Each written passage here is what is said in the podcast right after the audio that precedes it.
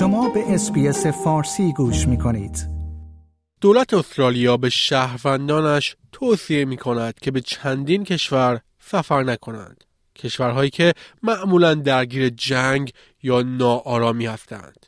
در خاور میانه ایران یکی از این کشورهاست.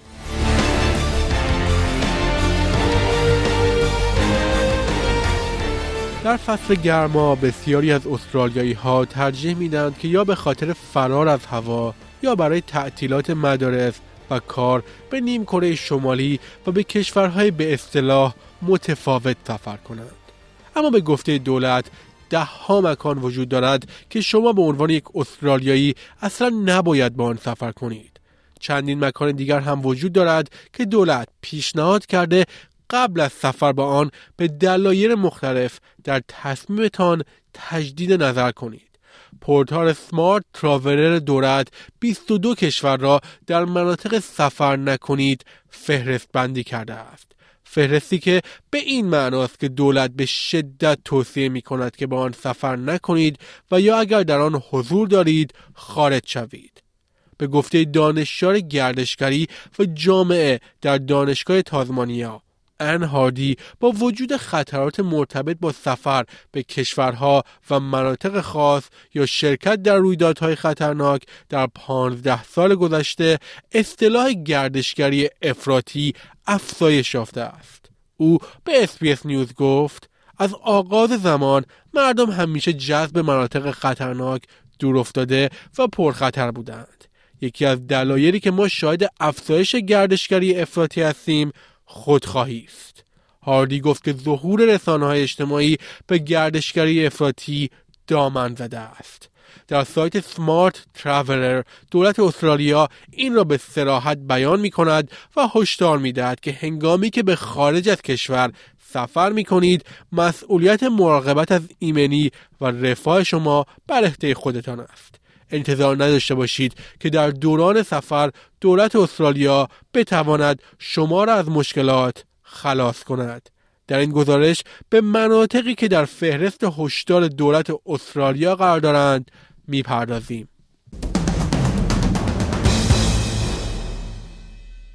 بسیاری از مناطق اسرائیل و فلسطین در رتبه دوم فهرست پرخطر سمارت تراولر قرار می گیرند. در حالی که نوار غزه بخشهایی از کرانه باختری و مناطق مرزی اسرائیل و لبنان تحت عنوان سفر نکنید قرار دارند. همچنین دولت توصیه سفر خود به لبنان را در اواخر اکتبر به سفر نکنید تغییر داد چرا که ترس از گسترش جنگ حماس و اسرائیل به یک جبهه دیگر وجود دارد دو مرد استرالیایی و یکی از همسرانشان در اواخر دسامبر در لبنان کشته شدند و درگیری ها در مرز شماری اسرائیل با لبنان مرگبارترین درگیری در 17 سال گذشته است. مارک دریفوس دادستان کل مجددا خواستار خروج مردم در این منطقه شده است. این کشور در سالهای اخیر سقوط اقتصادی بزرگی را تجربه کرده است و گزینه های کمک برای استرالیایی ها بسیار محدود است. نیروهای دفاعی اسرائیل اعلام کردند که در پاسخ به حملات گروه شبه نظامی لبنانی به اهداف اسرائیل به اهداف حزب الله در جنوب لبنان حمله کردند. وبسایت سمارت تراولر اعلام می کند که احتمال افزایش درگیری های مسلحانه در لبنان وجود دارد. موضوعی که می تواند بخش های وسیع تری از کشور را تحت تأثیر قرار بدهد.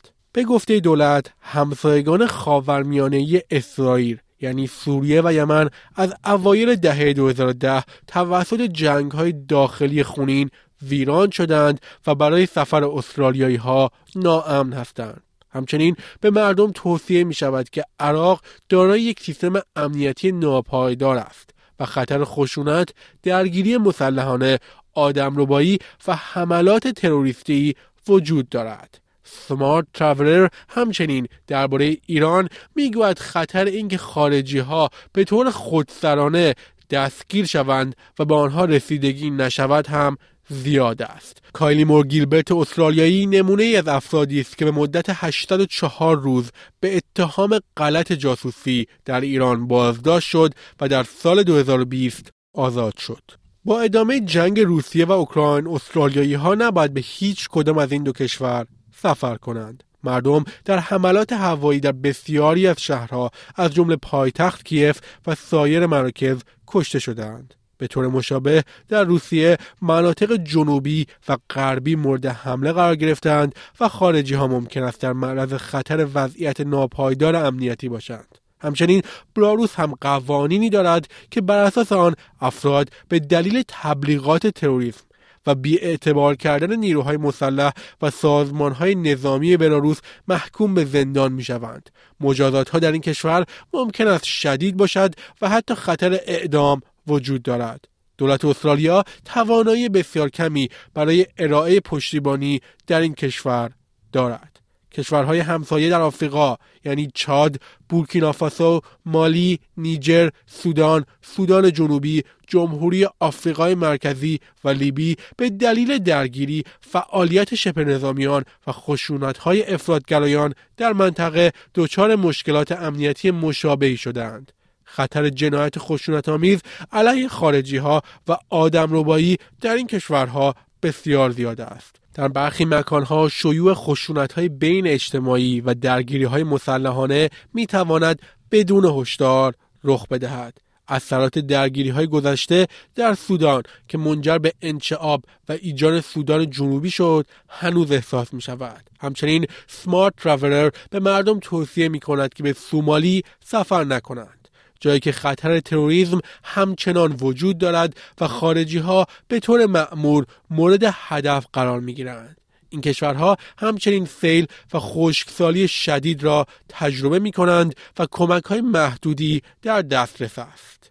از زمانی که طالبان در سال 2021 پس از خروج نیروهای آمریکایی و متحدانش کنترل افغانستان را دوباره به دست گرفت دولت استرالیا به مردم توصیه کرده است که به افغانستان سفر نکنند. در میانمان درگیری های داخلی که منجر به کشته شدن هزاران نفر می شود همچنان فعال است و امکان وقوع ناگهانی حملات و بمبگذاری وجود دارد. از زمانی که ارتش کنترل این کشور را به دست گرفت افزایش قابل توجهی در سطح خشونت با تعداد زیادی کشته و زخمی وجود داشته است مرزهای کره شمالی هم همچنان بسته است و تنش این کشور که در حال توسعه برنامه هسته خود است با کره جنوبی بالاست. در آمریکا هم ونزوئلا در حال تجربه یک بحران سیاسی و اقتصادی است و استرالیایی ها از حمایت محدودی در آنجا برخوردار هستند. تا حدی به دلیل وضعیت اقتصادی جنایات خشن و کمبود غذا آب دارو و بنزین در این کشور وجود دارد. دولت هایتی در سال 2023 فرو پاشید و جنایات باندی در این کشور افزایش یافته است. در حالی که در واکنش به این موضوع گروه های خوددادگر به اعضای ادعایی باند حمله کرده و آنها را کشتند. میزان آدم ربایی در این کشور رو به گسترش است.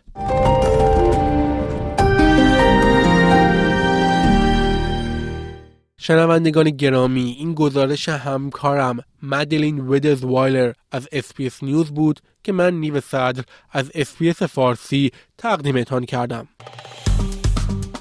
like، share، comment. SBS فارسی را در فیسبوک دنبال کنید.